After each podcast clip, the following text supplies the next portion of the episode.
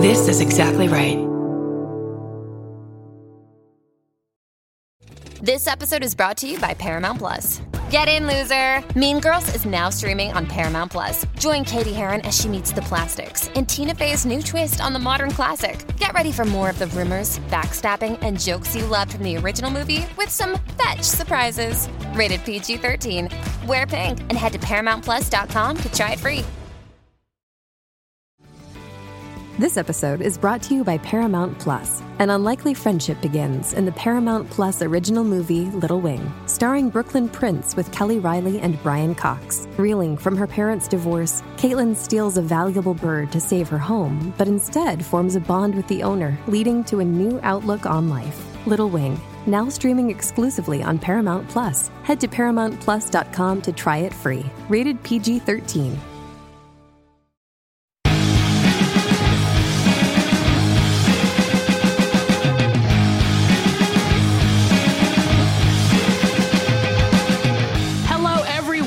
Welcome to a bonus episode of I Saw What You Did. My name is Millie De Chirico. I'm Danielle Henderson.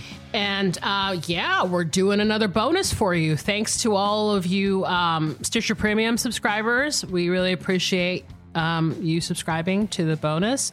We have a lot of fun during them. Yeah. Because we don't have to plan anything. We, we could, but we don't. We don't. We, we're too much like type A personalities, like 99.9% of the time, that when we have a bonus, we're like, yeah, let's just take our bras off. Let's fucking get loose. No research, baby. The wheels are off. well, maybe what if we don't even talk about movies? We could just go. we could just go. Um, which I'm not opposed to, but I, I will say this: we do have a little bit of a plan. So, okay, to recap the past bonus episode so far, the past I don't know three or four that we've done have been about like one of us talking about a single movie, right? Yes. Which is fun. It's like a fun task to like go super hard on one film. Um, but we decided this episode we wanted to talk about um, movies that we've watched over and over again. So Yes. kind of like comfort films, right? Yeah. I think that that fits. And I, I'm going to kind of, that list is so long for me. And so I'm kind of, I'm going to narrow it down to movies I've watched over and over again in quarantine Oh, perfect. and during the pandemic. Yeah. Because during the pandemic, I definitely wanted some comfort movies during lockdowns. Yeah. And um, you know, the pandemic's still out there, still happening, folks. But uh, Some say it's getting worse in a different way. exactly, Pandemic Two, Electric Boogaloo. That's right. Is awful. so It's got some of the original stars coming back for the sequel. Um, but oh god, Yeah, I totally understand. I, I I think that's a good angle to take. I think when I came to the table with this, I was like, okay, um, one of them is definitely something that I watch in a specific place. Ooh, Um, and then the other two are literally just, and I, and I also want to say too that like I'm the type of person that watches movies over and over again. Generally, like I watch Same. movies more than once. Um, but these are movies I think, at least for me, I don't want to speak for you entirely.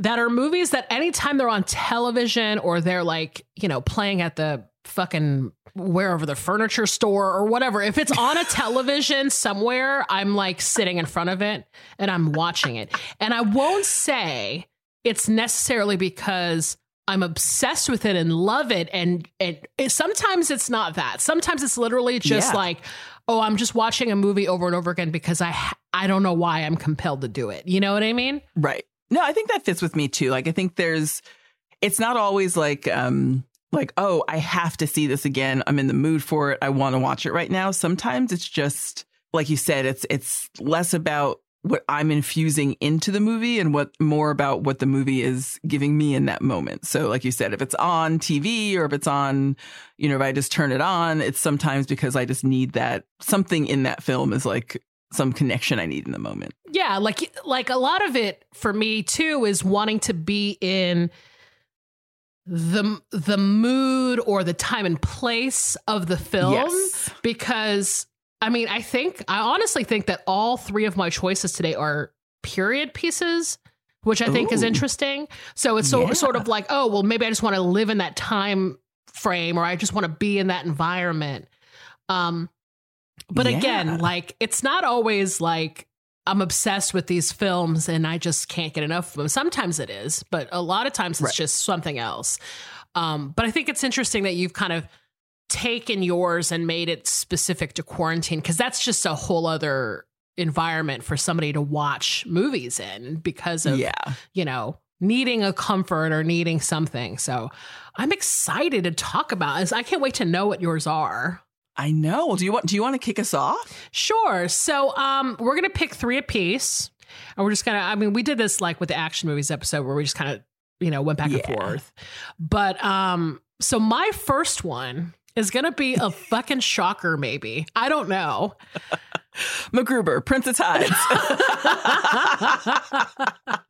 um well, no, mine is okay. My first one is going to be a little bit of a shocker, and and I'll have to explain why maybe. But so the first film of mine of of, of a movie that I watch over and over again is Forrest Gump. Now, you wouldn't believe it if I told you, but I can run like the wind blows. Who in the hell is that? That there's Forrest Gump, coach. oh, you definitely have to talk about why. Okay, now I can't tell you how many times I've seen Forrest Gump. Like, I really fucking can't. And it, and I honestly, th- I don't think I saw it in the movie theater. I really don't think I did. Because when did it come out? 94? 95? It was when we were in high school 94. for sure. I knew it. It felt like a 94.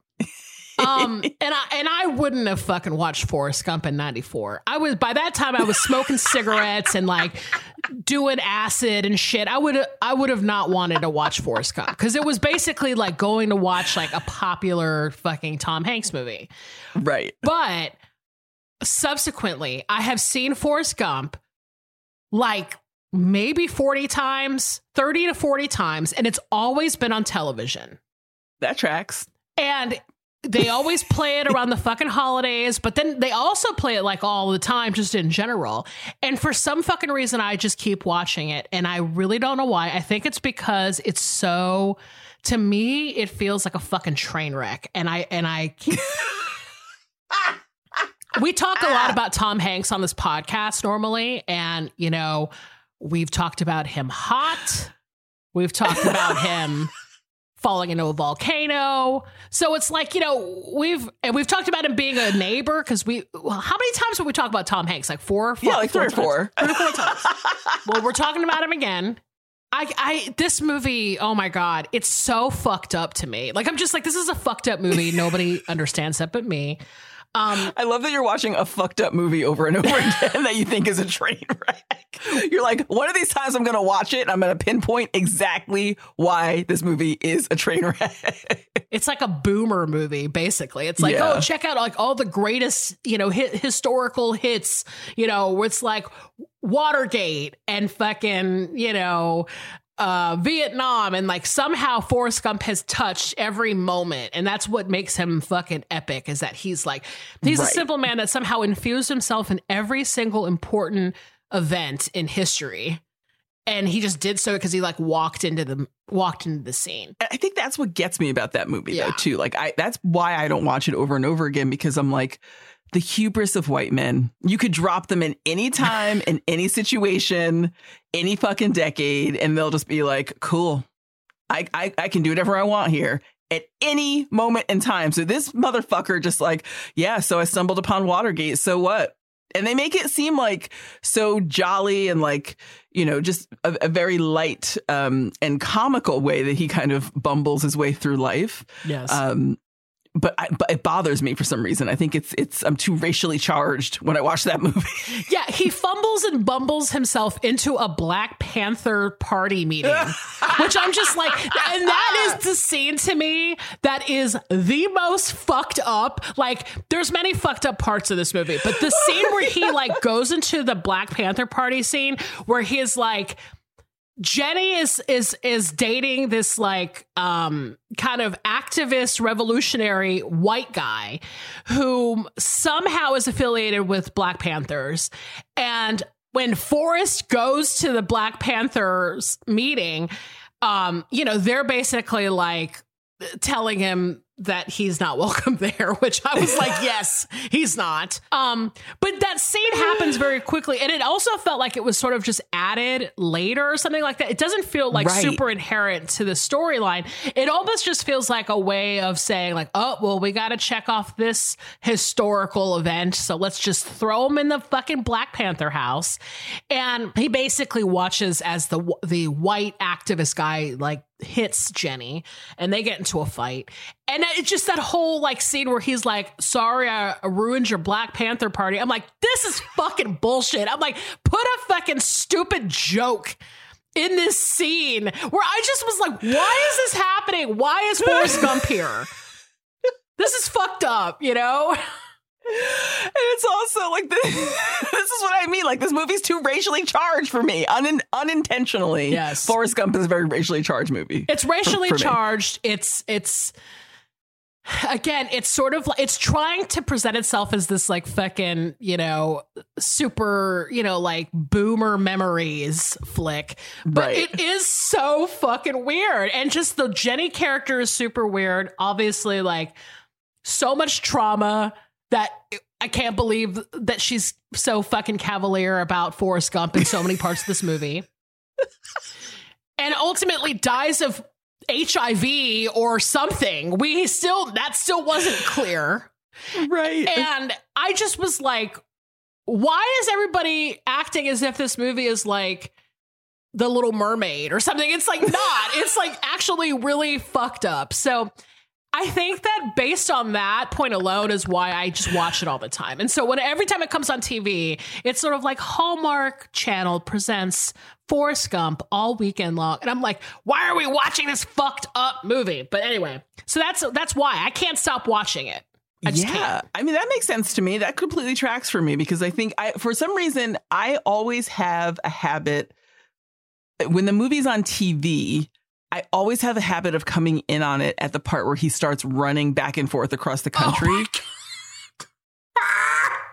and I'm just like, or like he like invents, or when he invents the bumper sticker, oh my god, it's so outrageous. and I'm just like, and I keep watching because I'm like, they really did this shit. They really put this in a movie.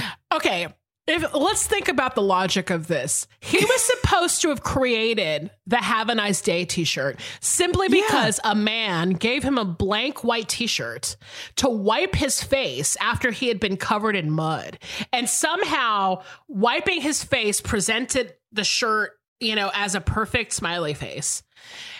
Like I'm Which, like, oh, come on. that's where that came from. Is for I'm supposed to believe that Forrest Gump created the "Have a Nice Day" T-shirt with a smiley face on it. That he created is shit insulting. happens. He created Yeah, shit happens. He created shit happens. Which is like insulting, first of all, if you're like, oh, I looked at your dumb fucking featureless face and decided to make a t shirt out of it, is what that means to me. Like, look at these fucking eyes like piss holes in the snow and your dumb grin. But then also, it's like, it's like, it's, it's just so it's it's the point where they take that trope too far. Like that that point in the movie where they're like, he's done everything and he doesn't even realize it. Yes. And I'm like, this someone needs to give this man some money. Like he has invented too much shit based on you on this movie for him to be running across the fucking country barefoot and poor. Like this is not the uplifting story you think it is. It's a story of how capitalism fucks people again and again. Yeah, exactly. He's had such an extraordinary life that he has had his hand in pretty much everything that ever was created and doesn't know it. And instead just lives on a farm in Alabama with his son, his dead wife's son, his dead girlfriend's son. And I'm just sort of like, wow. This is this movie is fucking crazy, and I can't stop watching it. I, every time it comes on, I you know I told my friend Brett. So my friend Brett um, does the Museum of Home Video in Los Angeles. Yeah. You know, Brett and Jenny do that amazing. I don't know if you guys have watched it, but they do this thing called the Museum of Home Video, which is basically like kind of like an an online showcase or library of like all this like ephemera from television and movies, and they do an amazing job. But my friend Brett, um, you know, would do these um, nights in LA where it was kind of these like these nights where people could come up and come to the stage and sort of present this thing that they have this like insane knowledge about or this insane passion about. And it was kind of like about movies or television or entertainment. And I kept telling him, I want to do like a one woman show about Forrest Gump. like, I want to iron out all the thoughts I've ever had about Forrest Gump out there. And he was like, bring it. And then COVID happened and then it just went Uh. away. But I was like, I still want to do that one day. So, Yeah, you're gonna do it. You have to. You have to. And I also I love that um I think this is one of those movies that people watch again and again, and maybe this is the case with you because it's they can't help it because it's just always around and on.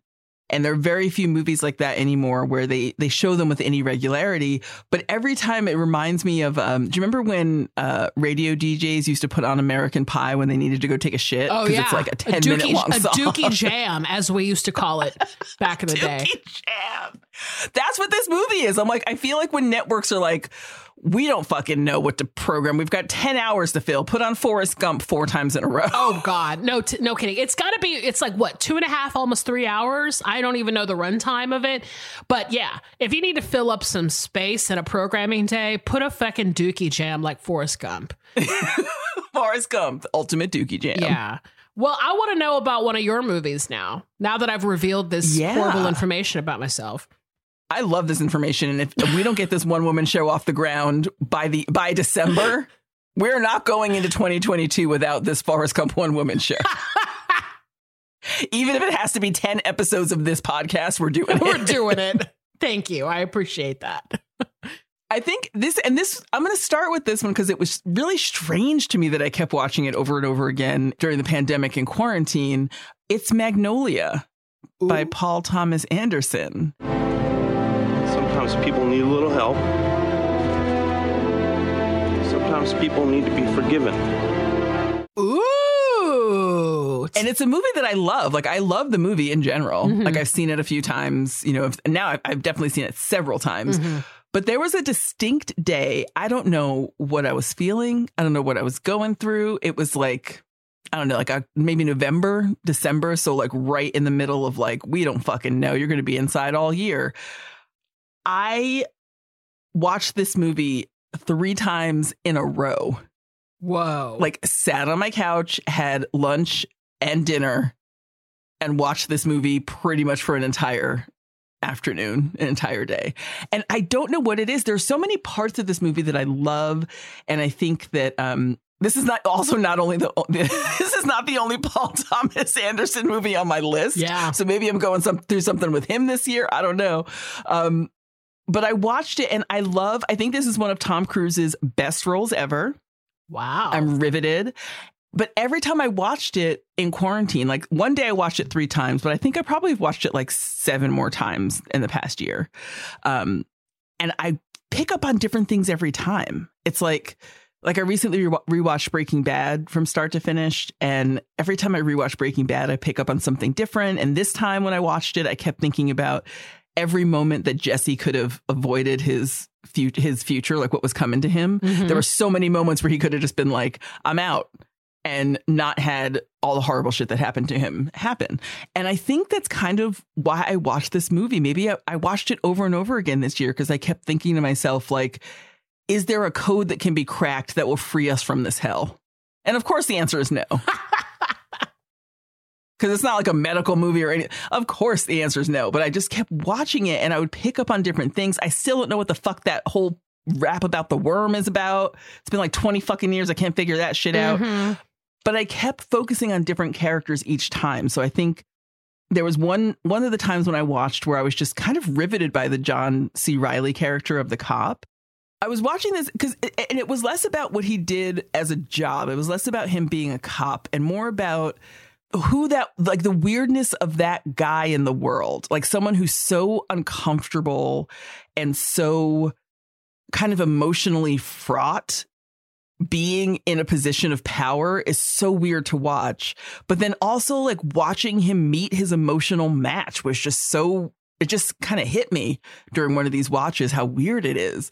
Um and then all the quiz show shit and like just the William H. Macy character and the, you know, little man Tate quiz show character.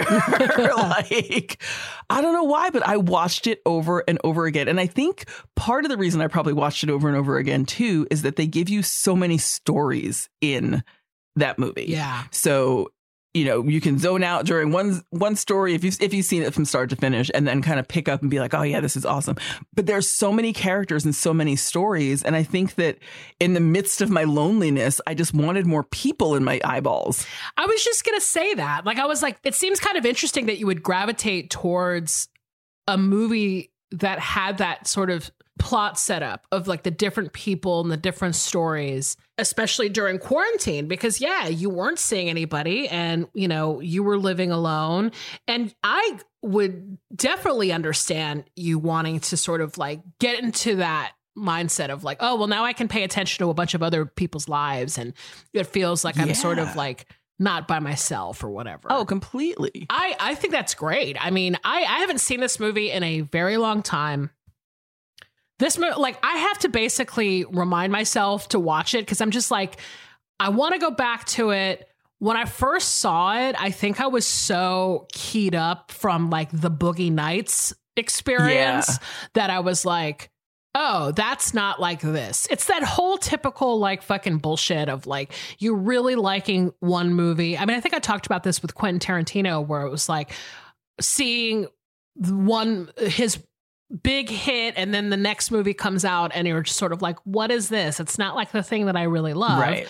Which is unfortunate because I think that's not a good way to go about things, but it's like I didn't watch my I watched Magnolia and was sort of like, what is this? This is like serious. This isn't about porn stars. And then there's the frogs thing, which I didn't get because I don't I don't know much about the Bible. Despite growing up Catholic, I don't know much about the Bible. And I was like, what the fuck is going on? And then that was it. And then I haven't watched it since then. And I have to remind myself, go back and watch Magnolia because I'm sure you have a completely different take on it now. So oh i i guarantee you we'll have a different take on it now and we should let's put let's we'll build a theme around magnolia we'll put it in the show so you have to rewatch it Oh, that's a good idea. yeah Actually. because i would love to know what you think about it now Oh, I'm sure. I'm sure it's completely. It will be completely new to me. It'll be like Dante's Peak. It was almost like I never saw it before. Ah! But I'm. I like that you think that this is Tom Cruise's best role because I think that people do say that. But you know, um, well, and for me, it's it's his best role because I feel like it's one of the only roles where I feel I feel like I'm not looking at Tom Cruise. yes, Every Tom Cruise movie, I'm like, that's Tom Cruise. That's Tom Cruise. Like I can't suspend reality enough to believe what he's doing as anything other than that's who he is as a person. And this is a role that I think really stretched him, especially my God, I, cr- I also cried my eyes out watching this movie with that scene with him and Jason Robards yeah. where he is just at the side of the bed and he's kind of like holding his hands together and trying to hold back tears, but he can't.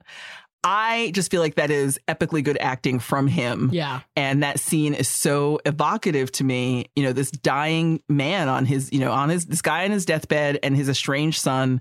It just hit me for some reason during the pandemic. And I'm like, yep, let's get into this. I don't want to focus on the fact that I can't go outside.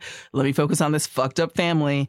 And Julianne Moore is incredible in that movie, like incredible in that movie. So yeah, just a lot of, a lot of meaty stuff to dig into if you just want to spend a day thinking about something other than your own misery and loneliness. Uh, well, Lord knows that parent stuff is really. I've gotten way more emotional about parent stuff in movies. Yeah. Now that I'm Yeah. older, when I was in my 20s, I could care less about that kind of shit. I would be like, oh, how boring. But now No, I'm like, die. I don't know. Life is hard. It's we're all getting older, you know. So I'm I suspect it's going to hit me way differently. Oh, I cannot wait to build a show around that movie just to hear what you think. No, that's a good excuse. I, I definitely, yeah. we should definitely do that idea. Hey, it's Kaley Cuoco for Priceline. Ready to go to your happy place for a happy price? Well, why didn't you say so? Just download the Priceline app right now and save up to 60% on hotels. So, whether it's Cousin Kevin's Kazoo concert in Kansas City, go Kevin, or Becky's Bachelorette Bash in Bermuda, you never have to miss a trip ever again. So, download the Priceline app today. Your savings are waiting. Go to your happy place for a happy price. Go to your happy price, Priceline. Well, what's your next movie that you could watch again and again and again? Okay. Well, I will say this. I think we might have the same movie. I'm not going to say I'm not going to say it definitively. We might. It's by the same director as the movie you just Oh. talked about. Oh, it might be. And it's a movie that I watch in a very specific circumstance, Ooh. which is Phantom Thread. Yes, that's my second movie. Okay, also by Paul Thomas Anderson. My brother can feel cursed, that love is doomed for him. I don't like the fabric. Maybe one day you'll change your taste. Maybe I like my own. I think I think Yes. we must want to like live in the Paul Thomas Anderson universe because uh, you know this is the we've just talked about his movie and now we're talking about another one of his movies. But here's the thing about Phantom Thread. So when it came out, I was there fucking opening night. Like I think I saw it at the Vista. Maybe I saw it somewhere in LA, and me and my friend David, we basically were like, we gotta buy tickets like fucking two months in advance and just go Yeah. see this shit. Even though I don't think you can buy advance tickets at the Vista. But anyway, it was like thing where we were like planning on it forever. So we saw it, and then I saw it like three more times in the next week. Like I saw it at the ArcLight twice. Yep. So the Vista two times at the ArcLight, and I want to say I saw it again. I saw it twice at the ArcLight when it came out. Yeah, I was so excited by it. I mean, again, another movie where the world that it's in is so attractive. Like, Mhm. and it's also a time. It's kind of like when when Downton Abbey came out, you know, initially, and it became a sensation. It's because they were. It's like a time period of Down Abbey that they didn't re- like. You haven't really seen that era much Mhm. in popular television and movies, right? And I say the same thing about Phantom Thread. Like a lot of movies and TV sort of focus on like late 50s and especially the 60s, that sort of like Mad Men, like late 50s, early Yes. 60s era. I feel like Phantom Thread takes place in the early 50s, which is sort of like a totally different time and place than the late 50s, right? It's kind of like, you know, the beginning of the decade feels like the decade before, and then the end of the decade feels like something different, maybe the next one. Right. So there was that. And then just this idea of of living amongst these like fashion designers in England and it was like cozy and proper and glamorous and I just love that. I love like sitting in that world with like the house and the clothes and the tea and the shit, everything, right? I think that is why I also gravitated towards it a lot this year is that it is a movie that instantly transports me to a, another place. Yes. Like I just I just wanted to dissociate this year basically. Yeah, yeah, So exactly. like, it instantly transports you to another place and there's something so beautiful about that time like you said where they would do the fashion show in the house and like watching women walk through these rooms in these gorgeous dresses and as someone who used to I wanted to study fashion design. I did study fashion design for a year and um you know, make my own clothes and I'm just interested in that craft. It was really cool to see all the moments of like picking out fabric and making the patterns and trying on the dresses and doing all the fittings. Like it was such a particular world and I loved it. And I also think that I love I loved watching this movie again and again and again because Daniel Day Lewis is such a bitch in this movie. Oh my god. He is such a fucking like singular character in this movie. I've never seen a man be such a bitch Yes. in a movie before, and I fucking love it. Well, and this is again like the the so there's so many different reasons why I like imprinted on this film. Besides the fact that it's the time and place. This is a movie that I saw I would always watch on a plane. So that was kind of like when at the beginning of this episode when I talked about seeing a movie in a specific place. I've seen this on a plane like 3 or 4 times. Nice. So I've seen it like three or four times in the public sphere in the in the theater, but then I've seen it on a plane, uh, and every time I see it, like in the lineup um, for something, you know, like if you're on Delta or whatever, I'm like, fuck yeah, this is my comfort thing on a plane. I'm watching Phantom Thread. But the the whole idea of what the story is about, and I know certain people have different takes on it or whatever. My my thing about what's going on in this story, and this is just sort of maybe informed by my own experiences with guys like fucking Woodcock. Okay. I will say that maybe I have been romantically involved with people that seem very much like him. But I also think it's a, a, um, a type of person that needed to be examined, which is this like yeah. fussy, bitchy, artsy guy, right? The bitchy side of passion. Oh, yeah and that he is allowed to have all of his little ticks and all of his little quirks.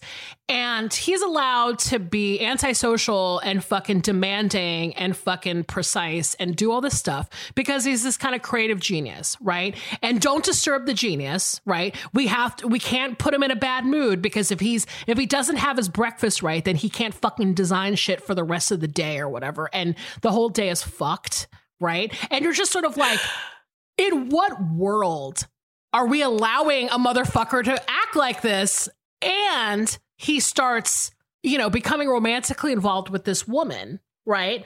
Whom all of the women that have come before her have capitulated to his bullshit, right? So they're all right. like, oh my God, like I just can't, I just have to let him be and I'm just wallpaper until he gets rid of me. And then uh, there's no reason why he gets rid of me. He just, I'm just so lucky to be in his life. Yes. And I must have done something wrong, like buttered my toast too loud or some shit. And that's why he doesn't love me anymore. But then this woman comes along who is calling him out on all of his fucking bullshit and it is wonderful to see. Like, I'm just so like, good. I love anytime she is basically like, you're fucking ridiculous. Absolutely. Cause she's his muse too. So I love that. I love that, that she takes what is previously presented as a very precious place to be in his life and in this world as his muse, she should be like so grateful and so quiet and just again appreciate the fact that he's paying any attention to her. And she's like, I'm sorry, I have a whole ass life and I don't play like this. So she's like, I'm happy to be your muse, but I'm also a goddamn human being. And I love that she takes the focus away from him having to be so precious about his art in order to like she kind of brings him over into her into real life in a way. Like she takes him out of his reverie and brings him into real life just by being herself and being very stoic about what she'll put up with. Right. And it's and it's because she's empowered that creates the whole it's kind of like they're in a cold war right? Yeah. like they're the only people that like understand each other specifically. And more so that she is like, oh, I'm not just going to sit here and let, I'm not just going to be your muse until you want to get rid of me. Right. Right. I have power over you, which is that I can poison your fucking ass anytime I want. I know mushrooms, exactly. bitch. I know how to make a fucking omelet. And just know that. I know how to use the woods against you. I am fucking foraging poisonous fucking mushrooms for your stupid ass. So act right. But that he is like enjoying yes the the idea that she can have power over him. Like he so, yes. sort of like is enthralled by stepping out of his own bullshit to be like, well, I am a little bitch and I want to get treated like shit sometimes. And you know what? Like, I'm going to let her because it yes. feels good. And I'm like, that is fucking crazy. Like, she cracked the fucking code. It's great. It's a it's a dynamic relationship. I love watching those two on screen together. It is like it's it's something that is so beautiful and can transport you to a different time but then the story it's like the visual of it is is part of the reason i think i watched it over and over again. But also the story it just never gets old watching someone take a shift in their life that is dangerous but necessary. Yes. It's probably the most interesting movie about a romantic relationship that i've ever seen in my life I yes. honestly think that. Like, there's a lot of movies where you know, you really get into the weeds with like a, a certain relationship or, you know, whatever. But this one really is like next level shit. And I love it for that so much because it feels like so fresh. It feels like I've never seen anything like this before. Um yes. And you know, it's like you come for the fashion and you come for the time period and you come for the acting. I mean, like, let's get serious. Daniel Day-Lewis's method acting bullshit is so great. I'm just like it's so awesome. Most It's of the time I think that stupid shit is indulgent and ridiculous, but like I love DDL acting like a fucking weirdo on set. Like I'm just sort of like good. He had to lear- he learned how to sew for this movie. Yes, he fucking like apprenticed with the Metropolitan Opera for this movie, and I'm like, he's the only one who can get away with it. He is the only actor who, in my mind, can get away with that. Where he's like, I'm gonna be a haberdasher so I can learn how to make a fucking hat, and the movie might shoot in two months, but I'm gonna spend three years of my life learning how to make a hat. I mean, it's like I'm I'm a person that like would would love that indulgence of my own. Like be like, you know what? I just want to learn a trade, and it- Yes. it's like I want to do this simply so I can just be this character in this movie that I'm going to be in in like three months. I would love to do something like that. Oh, completely. There's all like that that fucking hilarious picture of him dressed like Lincoln, but eating at like a modern restaurant. Like the fucking balls of this dude. I love it. Like Lincoln's gonna go to Sonic and be like, treat me like Abe Lincoln. Like it's it's hilarious to me. Oh my god! I you know who else is almost as good, if not better, sometimes than him in this movie is Lesley Manville. Like Oh, completely. again, another woman in his orbit that fucking shuts his shit down when it's necessary. I mean, that's what I love about this film is that it's like, I mean, a lot of people see it as sort of a like, you know, uh, a kind of horror film almost where it's like, uh, you know, people like it's a woman poisoning a man. And I'm like, no, no, no. This is like women who are putting this shit in check. And it's it's the kind of thing where like his life wouldn't exist without women. And right. you know, and that's kind of like her character is that basically she like keeps she's like the trains running on time. She's the one that's like the metronome for him in their lives. And I'm just sort of like, good. Like she's great. She has such a great look and a great demeanor. Oh, she is the best. She says things that are so cutting and she says them so casually. And it is beautiful to watch. Yeah. And I do, and I like that too from that period piece point of view where it's like, you know, women only had a certain number of spaces and ways that they could exert any power.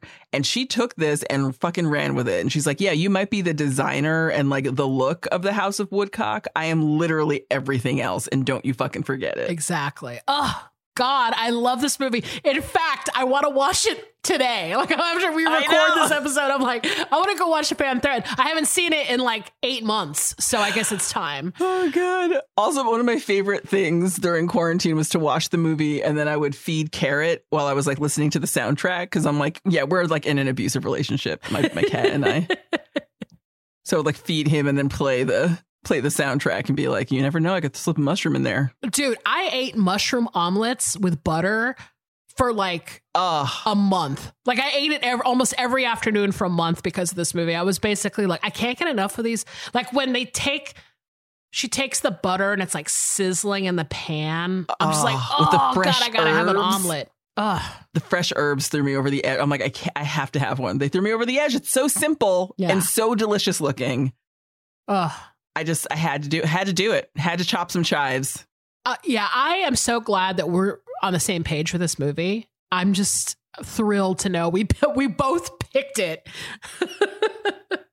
over and over and over again. Yeah. So many times I watched this movie this year. So many times. Oh my god, so good. Do you have another one though? Yeah, my last pick is is it'll make you laugh. It's a weird one. Cuz I don't I'm going to work through the why of it while we're talking cuz I don't know why I watched it so much. Oh, I'm excited. The third movie that I watched over and over again in quarantine was Doctor Sleep. You're magic. Like me. I don't know about magic. I always called it The Shining. Oh, interesting. Which is, which is the sequel to The Shining. And I don't know, it's just because I had HBO at my disposal. but Ewan McGregor plays an adult Danny Torrance. Mm.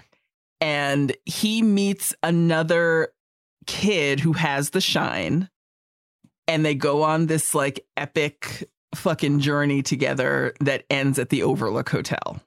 And I think it's a great movie in terms of how sequels go. Like it's enough time has passed. You get to see a different, you know, a very different approach to what this character was in The Shining, which is like this is a traumatized kid who becomes a traumatized adult. Uh-huh. And so that was interesting to me. I think Ewan McGregor acted his ass off in this movie. And it's just, it's again, it's a very long movie and it's so, it's compellingly horrific. Like it's not a horror movie in the traditional sense of like just constantly showing gore. It's like there's, it's an emotionally horrific movie. Mm-hmm. And for some reason, I just needed to see it 10 times over the last year. Well, and so what is, I actually never saw it. So, what what did Stephen King think about it? Like, what, had there? Do you know like the history about it? Was had they ever No. talked about doing a sequel or? I don't know the history of it. I don't know if Stephen King was involved in it. Hmm. I don't know if he liked it or not. I just know that I watched it a ton. like I probably should look that shit up as like a citizen of, you know, a person who, who does a movie podcast. No. I should take an interest in it. But I think that it's I don't know even um I kind of like and I don't know if this is true. Like I don't truly don't know if Stephen King had any involvement with the script or anything, but I kind of liked that it didn't. Like I kind of like seeing someone else's perspective on that world. Yeah. Because I think when you're someone who creates those characters, it's so hard to remove yourself from them. And so I like that somebody else was able to come in and be like, no, this guy would be fucked the fuck up. It wouldn't just end with like his dad died in the snow and he was fine. Right. So I love that. I love that. Well, and so often, I mean, it, it's just sort of the thought experiment that you have after you watch a movie, like a horror movie. It's like, what happens to the people after this, like, horrific Yeah. thing? And, you know, it is something that I think about sometimes. It's like what we we joked about this when we talked about Dante's Peak about like what would happen to those kids like after like they've survived a volcano and watched their grandma die and would they be in therapy for the rest of their oh lives? Would would they have blacked out from all of the volcanic ash and Oh, yeah. They would be dead of smoke inhalation for sure. yeah. But it is an interesting thing to think, okay, Danny Torrance, who's this like incredible character, like such an icon in horror, and sort of like what happens to him as an adult, right? What happens when Yes. like, you know, does he continue to have this talent? Does he, you know, talk about his father? Is his mother still around? Like, yeah, it's just that thing of like what would happen to this character that we all loved when we watched Yes. the original. you And know? the shock of just like how fucked up it gets for him as as the world progresses around him. And then the the little kid that he finds that has the shine is this actress named Kyliegh Curran. Um, and she plays uh Abra Stone. And I think the other thing that I really fucking loved about this movie and why the part of the reason why I watched it over and over again is that she's black and she was like a weird little fucking black kid who would like do her shine tricks at birthday parties and all the kids were freaked out and she was a little weird like a little nerd weirdo Mhm. and again there's definitely some fear there and some trauma and some shit happens to her um, which makes you think again that like her story could continue Yeah. and we could see you know in 20 years a story about her about abra but i think that um, mike flanagan who wrote and directed this i think that it was smart to choose someone who was so different from danny in so many ways because it brings you into the story in a very modern way yeah. but I loved her. I loved I I I love a little black girl magic that's actually magical, and I always love a little weird black girl in a movie, and it was great.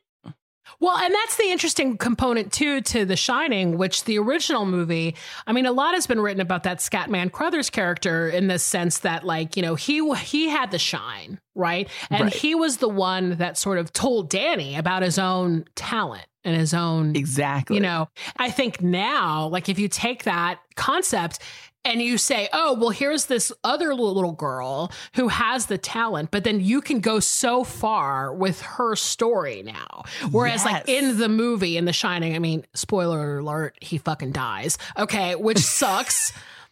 But like in in this new realm of possibilities, yeah, she has a magic. She has the magic. She has that talent, but she could also be this whole other component to the story.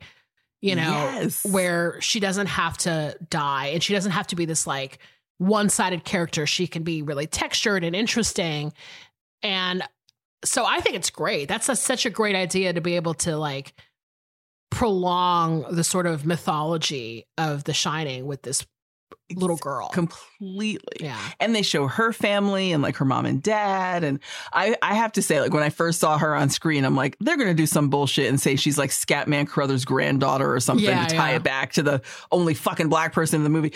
But they didn't. Yeah. They didn't. And I like I appreciated that so much more.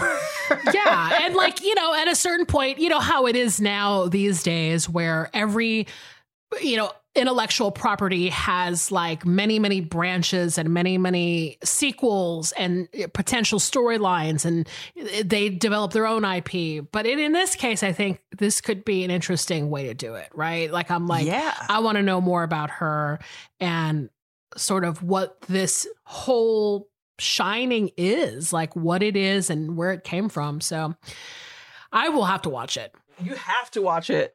Phantom Thread, Doctor Sleep double feature. We'll come up with a theme. but but there is it's it's just it's very it's an interesting movie in so many levels. It's a great story. Like it's very easy to get sucked into the story. And like you were saying before, like I there is definitely a trope, like a movie trope that exists called the magical negro and you're th- you know thinking of things like The Legend of Bagger Vance or whatever where it's like this black person just shows up to like mystically help a white person and then they disappear Right. either by death or by magic. And so I just really, I don't know. I think that's why I kind of locked into the story a little more too, is that her mysticism was rooted in something that matched the emotional horror of the film. And I loved it. Oh, I can't wait to see it now. Uh, every every time it pops up on, is it on Netflix or is it on? It was on HBO Max. HBO I think it might be on Netflix now. Okay. I just bought it. Yeah. like the third time I wanted to watch it, it was off HBO. And I'm like, well, I'm buying it. well, honestly, I've seen The Shining so much because of that Shining class I took in grad school that it, I have to I have to watch the sequel. It doesn't I have to wrap it up. You know what I mean? Watch it today. Mm-hmm. Well, that's a good choice. Thank you. What's your last choice? Oh, mine. This is so stupid. Like this is just a stupid thing. Like if you know me, of course I'm going to say this. But my last movie is Dirty Dancing. She thought it would be just another summer vacation. Who's that? Oh, them. They're the dance people. But it turns out to be the time of her life. Watch me now! I, it's just so dumb. I've seen this movie like so many fucking times that I will never stop and I will never apologize. It's this. Mo- it's a movie that I swear to God, I just I will love forever. I watch it like all the time. That's another movie like Forrest Gump that's just always on fucking TV. I'm always gonna watch it literally every time it comes on. I will go to conventions about it. I will fucking do whatever it takes. I, you know, I've never done cosplay in my entire life, but if there is a chance for me to do that, I will fucking do it. Like, it's the oh one movie that I'm just all in on unapologetically, and I can't help it. I kind of love this because I gotta say, on the flip side, Dirty Dancing is a movie that I hope I never have to watch again. and I don't know what like it came out when I was in fifth grade. Yeah. I completely missed the abortion storyline. Like I liked the dancing, it was fine. I think society wore me down when it came to Dirty Dancing. Oh, it was complete overkill. I'm not, I'm Yeah. I'm free to admit that. Like it was a phenomenon that was so deeply corny when it came out that there's people out there that will curse the fucking name every time it's uttered. Because it was that kind of thing too, where like when Dirty Dancing came out, it was sort of like a dance craze, even though there isn't a dance move to Dirty Dancing. It's literally just put your dick around somebody's vagina or ass, and that's the dance. Because nobody's lifting up their partner. That's for fucking sure. Yeah. It was just literally grinding. That's what dirty dancing is, is grinding on people. Yeah. And but the the way that the culture received it, it was like, check out this new dance craze where people are just like rubbing boners on people. Like that scene where they're all dancing, um, where she goes to Johnny's cabin or whatever, and they're or wherever wherever it is that they're dancing, like him and his friends. Yeah. And they're all just like sweaty and grinding. Like, this is what we do when we're not at work. We just grind and sweat. And I'm just like, okay, that's existed since fucking the beginning of time, dude. Right. Which on its own, conceptually, is fine, right? It's like, okay, Yeah. here's a movie where, like, okay, it's the early 60s and, you know, everybody's real uptight, but then there's like this, you know, this group of people that like to fucking get loose and it loosens up the fucking whatever moral majority or whatever the fuck the movie's about. But the the phenomenon it created in the 80s when it came out was that like, oh, now people's moms were going to the rec center in the neighborhood and and trying out some dirty dancing with the gals and shit. And I'm just like, this is fucking ridiculous. This is not a dance move. It's just And it's it sucks because it's not that the movie is bad, it's that culture ruined the movie for me. Right. And it was the kind of thing where it's like on the Today Show, we've got like some dirty Yes. dancers who are here to teach us a little bit more about, you know, this dance craze. And I'm like, it's not a fucking dance craze. It's just people feeling emotional while dancing. It's called dry humping. Look it up. Yes. I mean, like, the, it's not even the lambada, which is essentially the Latin version of dirt. You know, it's just sort of like that thing where you're just sort of like, oh my God, people are so stupid and they need dance crazes in their lives. Um, you know, like to feel to feel real or something. But it's that thing where, in spite of all that corniness, I fucking love it. And I but I course you understand why you would hate it is what I'm saying. I understand. But also, it makes sense to me why you would like it and watch it over and over and over again because you love dance. And there is so much dance in this movie. Like, they're chock full of dancing in this movie. it's it's dancing, it's the time period again. It's Patrick Swayze, not gonna lie. Um, I needed an older man in my life at that era. Who wasn't a ghost. who was not a ghost, but was sort of like he's the older boyfriend that we all wanted. And it was just sort of like, again, it's just this idea of like, you know, the fish out of water, like poor versus rich, like the whole, like, you know, Yep. uh, opposing sides of the tracks. I, I talked about this when we talked about DB Sweeney. I just love a stupid fucking story like that. And I'm obsessed with going to camp and like having camp romances and shit. I mean, it all is, it just crystallizes all of my fucking deep interests and passions are in one film. You love a river, dancing over a river. like, you love a creek. You love the woods. I love it when, you know, um, Republican guys or like libertarian guys um, are busted at the end for perpetuating crimes against women.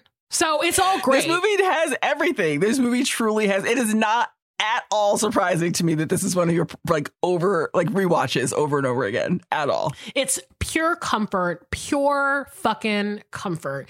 And again, like I I can't I just love it. It's like I can't even imagine a world where I wouldn't be all in on dirty dancing. It's I just I'm not too cool for dirty dancing. I love it so much. Um That's so sweet. yeah. But I that's it for me. Me too. And this I love that we had an overlap whenever we do a list Yes. of movies and we have an overlap. It just warms my heart. Me too. Um but yeah, I also am glad that we're we're at least through the last year. I don't know what the fuck's going to happen in the next year, but we're at least through the last one and should it come down to it and we're stuck inside again, I'm watching these movies back to back. These are my quarantine movies. Yeah, we're gonna have to do like a part two, three, four, and five because there's all Yeah. these other movies too that I watch over and over again, and maybe for different reasons than the ones that we had today. But like honestly, just these three alone will Oh. hook. Like if there is another fucking pandemic, which knock on wood, won't happen. but if there is, I mean, at least we've got these three, and we can watch them at forever and ever and ever. Wouldn't get Yeah. old. So I could do a list of movies I watch over and over again when I'm sick, when I have a cold, like movies I watch over and over again when it's too hot to move. Yeah. Let's do it. There's a lot. Let's There's do it again. Um, but thanks everybody. So fun. Thank you so much for listening. Thank you for being here. Check us out on our main feed. Please. And uh, tell your friends uh, to subscribe to the stitcher premium. Um, it kicks us over a couple of bucks and we really really appreciate that obviously and we appreciate the support. And let us know if there's something that you really want to hear about or really want to you know us to discuss or whatever. Just email us at i saw what you did pod at gmail and um yeah that's it i guess. Until next time. Yeah. Bye-bye. bye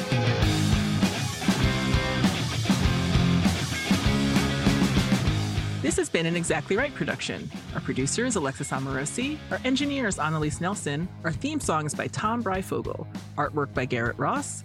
Our executive producers are Georgia Hardstark, Karen Kilgariff, and Danielle Kramer. Follow us on Instagram and Twitter at ISawPod. Email us at I saw what you did pod at gmail. And please don't forget to listen, subscribe, leave us a review on Apple Podcasts, Stitcher, or wherever you listen.